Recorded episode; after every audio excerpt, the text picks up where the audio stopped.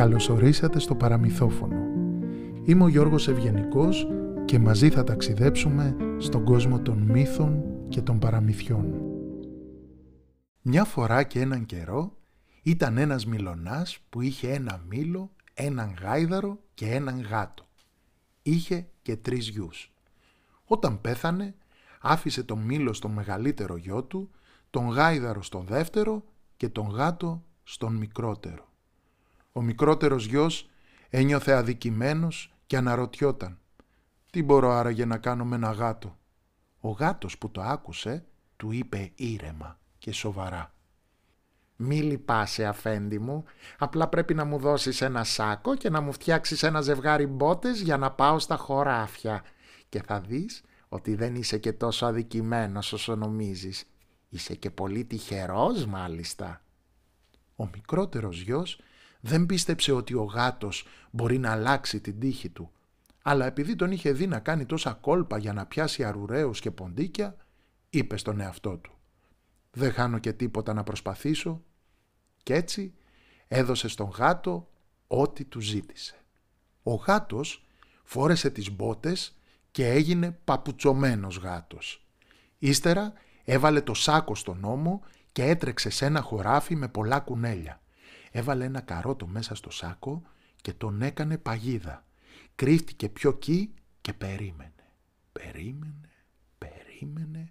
Μετά από λίγο ένα νεαρό κουνέλι μυρίστηκε το καρότο και έτσι άβγαλτο και άπειρο όπως ήταν έπεσε στην παγίδα του. Ο παπουτσωμένος γάτος, γεμάτος περηφάνεια για το κατόρθωμά του, πήγε στο παλάτι και ζήτησε να δει τον βασιλιά.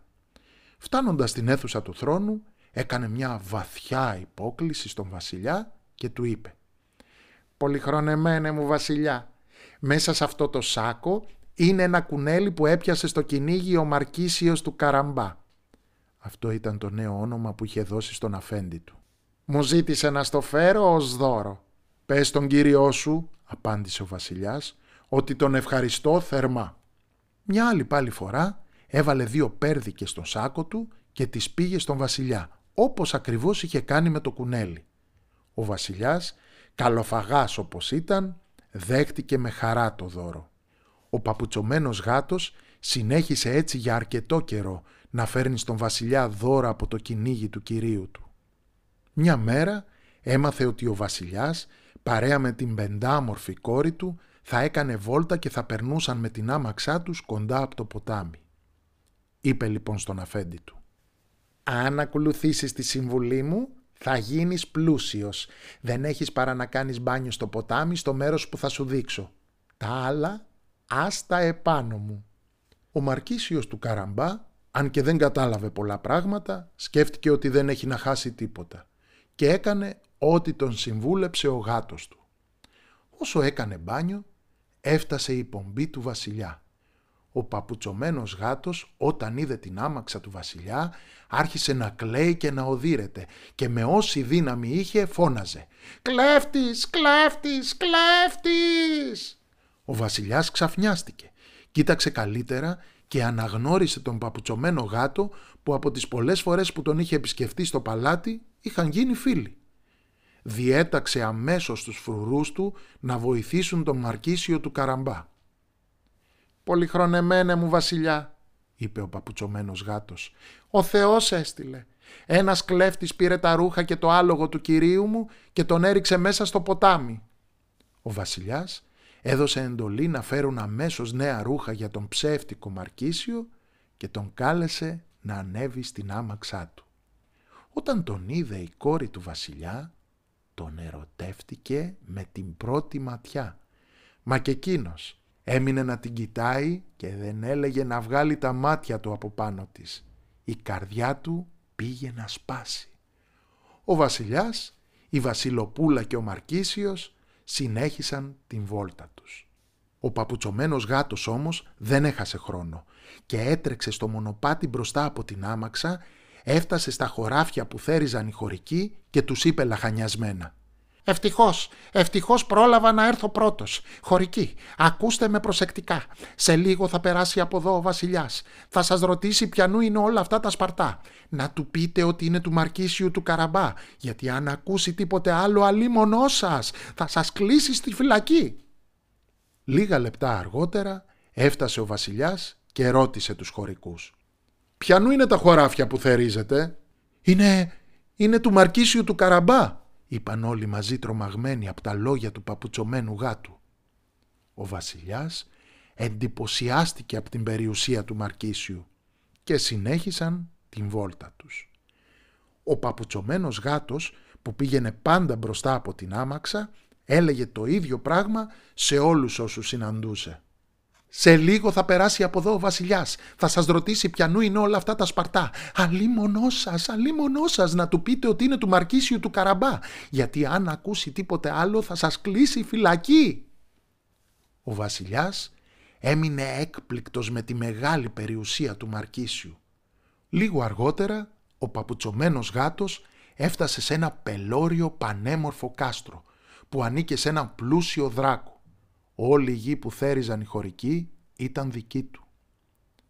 «Μου είπαν», είπε ο γάτος στο δράκο, «ότι έχεις τη δύναμη να μεταμορφωθείς σε ό,τι ζώο θέλεις. Μπορείς για παράδειγμα να μεταμορφωθείς σε λιοντάρι ή ελέφαντα».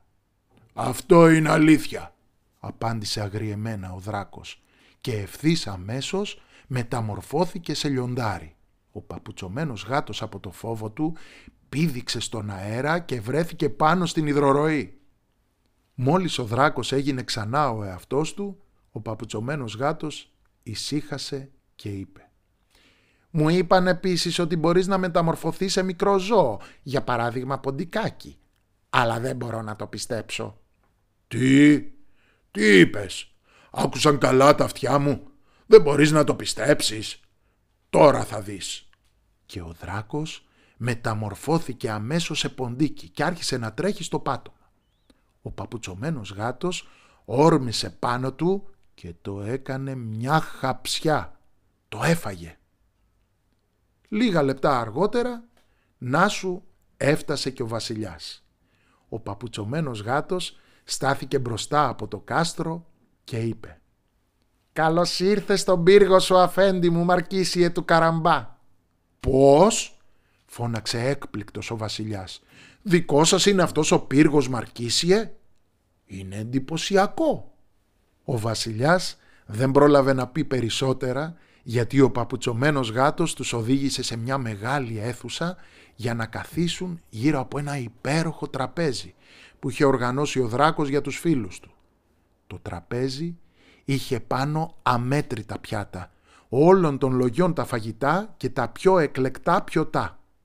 Ο βασιλιάς για μια ακόμη φορά εντυπωσιάστηκε με όλα αυτά που είχε δει και χάρηκε τόσο πολύ που πρόσφερε το χέρι της κόρης του στον Μαρκήσιο του Καραμπά. Δέχτηκε και παντρεύτηκαν την ίδια μέρα. Έτσι, ο μικρός γιος του Μυλωνά έγινε πρίγκιπας και ο παπουτσωμένος γάτος έγινε μεγάλος άρχοντας και λένε ότι δεν κυνηγούσε πια ποντίκια για να τρώει, παρά μόνο για να παίζει μαζί τους. Και έζησαν αυτοί καλά και εμείς καλύτερα.